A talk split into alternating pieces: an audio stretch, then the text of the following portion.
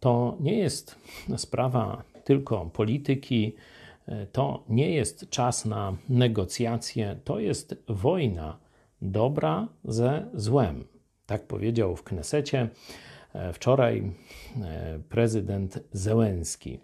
Bardzo trafna myśl. Kilka dni wcześniej to samo powiedziała mi amerykańska chrześcijanka, która brała udział w misji ratunkowej sierot ukraińskich z Mariupola przez Lwów do Kazimierza Dolnego na Lubelszczyźnie.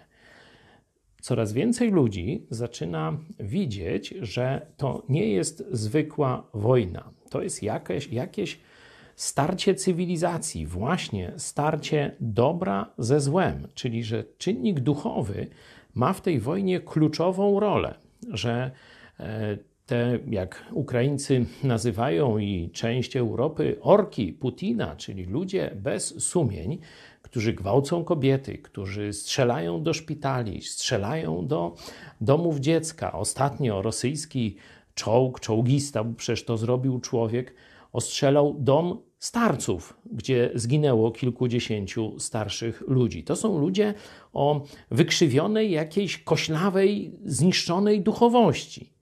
Z kolei przeciwko nim stanął no, naród, którego miało nie być, który siłę czerpie, no właśnie, skąd? My odpowiadamy, siłę czerpie od Boga. I teraz przekładając to na nasze polskie realia, warto w ten sposób oceniać ludzi, w ten sposób spojrzeć na to, co się dzieje teraz w Polsce. Oczywiście ci, którzy wprost wspierają Putina, jak Korwin, spora część Konfederacji, jeszcze inni politycy, pseudoblogerzy i tak dalej, to są ludzie, można powiedzieć, z definicji zaprzedani złu. To już nie są jakieś tam rosyjskie onuce, to, to nie jest sprawa pieniędzy, geopolityki i tak dalej. To jest kluczowy wybór. Jesteś za złem, czy jesteś za dobrem?